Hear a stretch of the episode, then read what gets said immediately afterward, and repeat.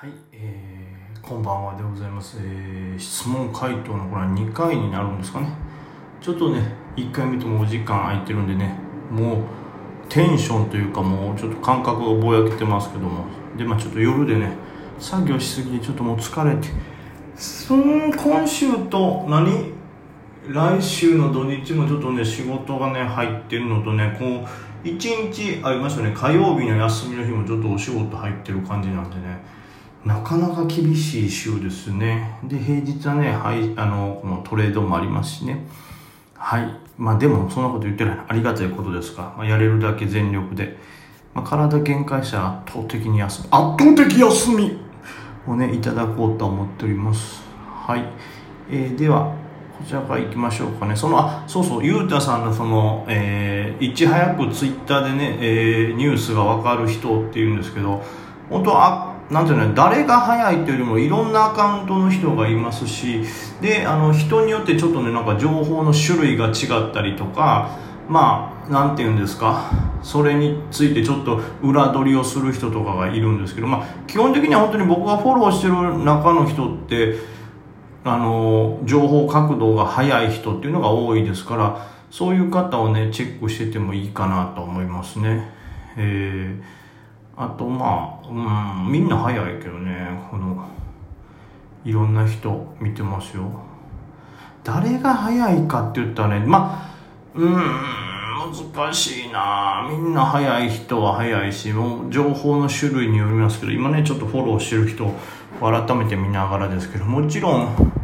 その情報系じゃない人もいるんですけどね。そういう人でもなんか情報系じゃない人なんですけどこうパッとこう発想に優れてるからこのニュース出たってことはこれじゃないの？みたいな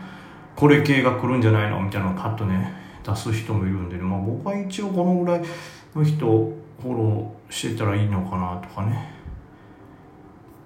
うん。まあだから僕のフォローしてる人をチェックしてもいいかなと思いますしそのえっ、ー、と誰やろうな。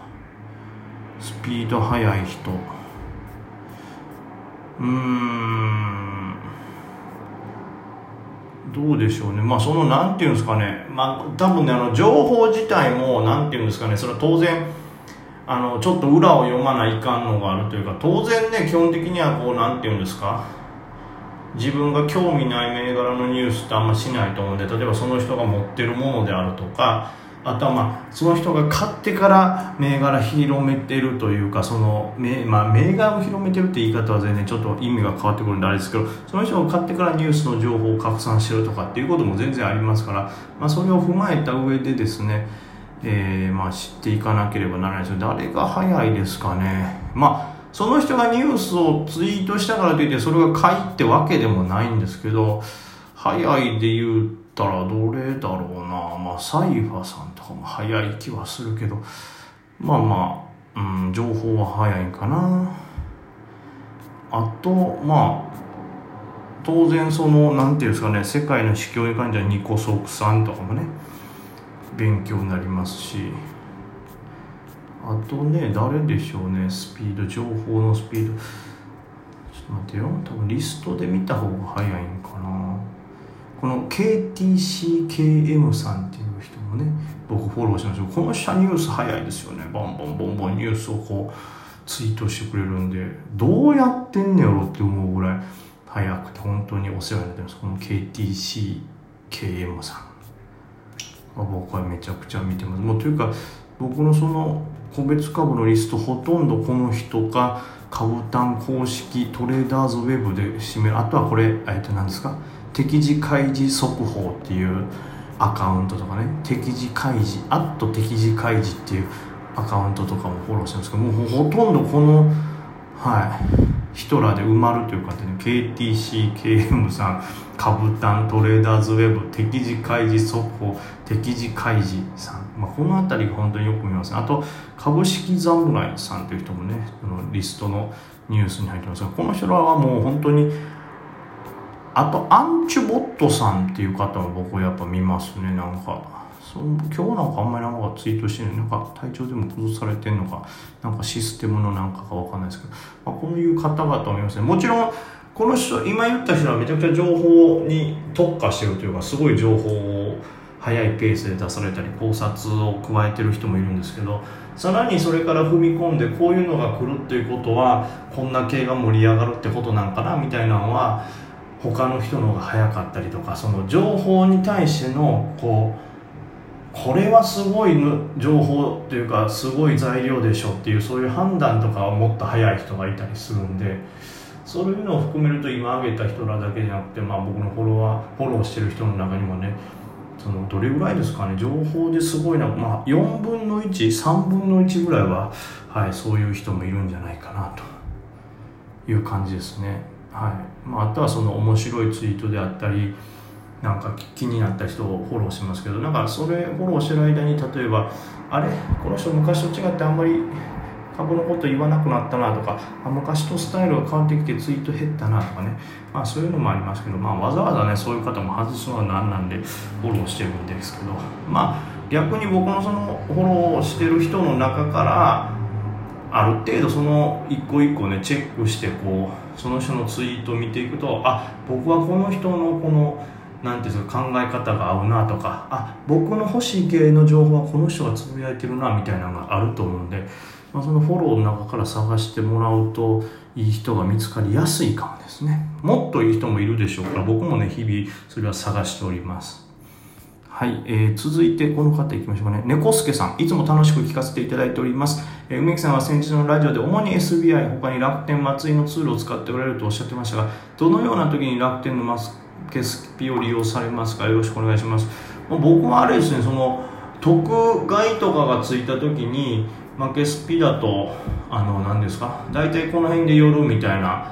あの予報じゃないですか予測というかがバッタリ出てくれるんでそれが一番ありがたいですね。例えば朝一とか特外スタートに何個かなっていう時にどれがより近いんだろうなっていうのをこう見るとか夜瞬間とかを狙うとか。あとまあ例えばねよりがこの額以下やったら買いやけどこれより上がってしまうとちょっと高いから敬遠しそうやなみたいなのをその予測のね数値が出てる時点で判断してでやったらその時間他の銘柄を見ることができるんで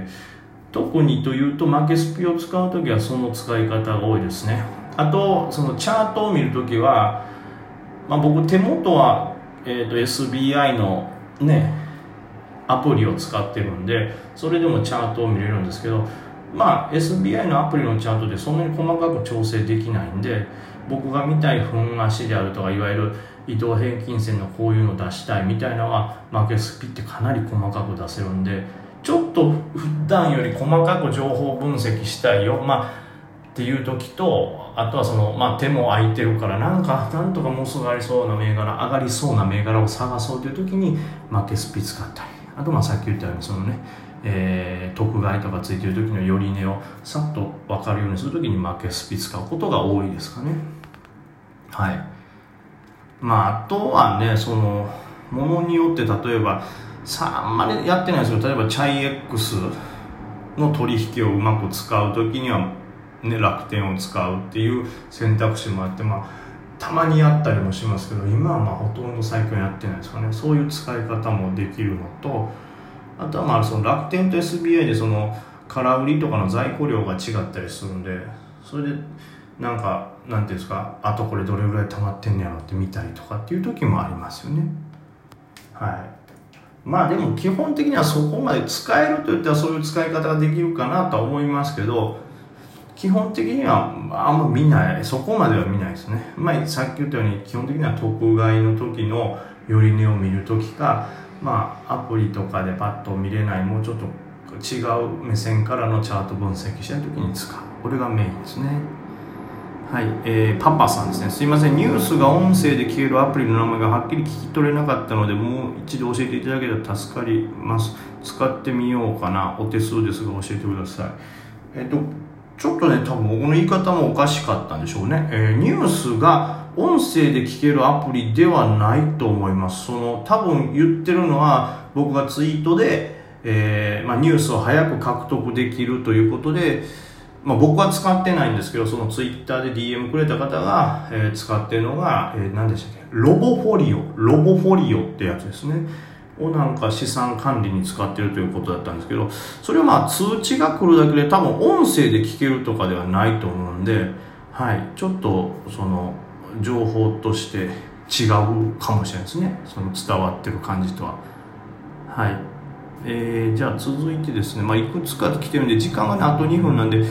ひとまずさっとこうやれるようなやつというかがいいですよね。あと2分で答えられそうなもの。ちょっとね質問じゃないものもあったり株にとはまた別なんもあるんでえー、これなんかいけそうですかね。えー、反省中の俳優志望さんというねこんばんはザンスということで、こんばんはザンス。えー、実はとある2000株を浅漬けにして3ヶ月経ったのですが、その株が高決算だった影響がここ数日板での買い方もがっつり、え、資金が入る感じがしていて、え、明確に板の買い欲の変化を感じているつもりです。なるほど、えー、どんな銘柄でも前日との需給の変化を感じ取るのは短期トレードの場合重要だと思うんですけども前日にその板を見ていない場合でも引け後の板の様子を見るだけでも、えー、翌日に需給の改善を感じられるものでしょうかと、えー、3ヶ月突き込んでいる初心者の分際で需給などと分かったようなことを言ってごめんなさいというかまあうん。まあ分かりますよ。多分俳優志望さん分かったようなことを言いたい方だと思うんで、そんなに、はい、多分、ごめんなさいと本当に思ってらっしゃらないと思いますから、もう気にせず、もう自分のままでいきましょう。それはもう思ってるまんま、はい、言えばいいだけですから。まあ、板の様子を見るだけというか、引け後にね、その板も見れなかったりもするんで、うん、僕はあの、まあ、引け後の板は単純に見てないですけどあと翌日の需給ってやっぱそれだけじゃわからない部分もあるんで基本はやっぱり出来高とかチャートを合わせてみてあこれは明日も冷やし的に買いが入りそうだなっていうのはより注目します。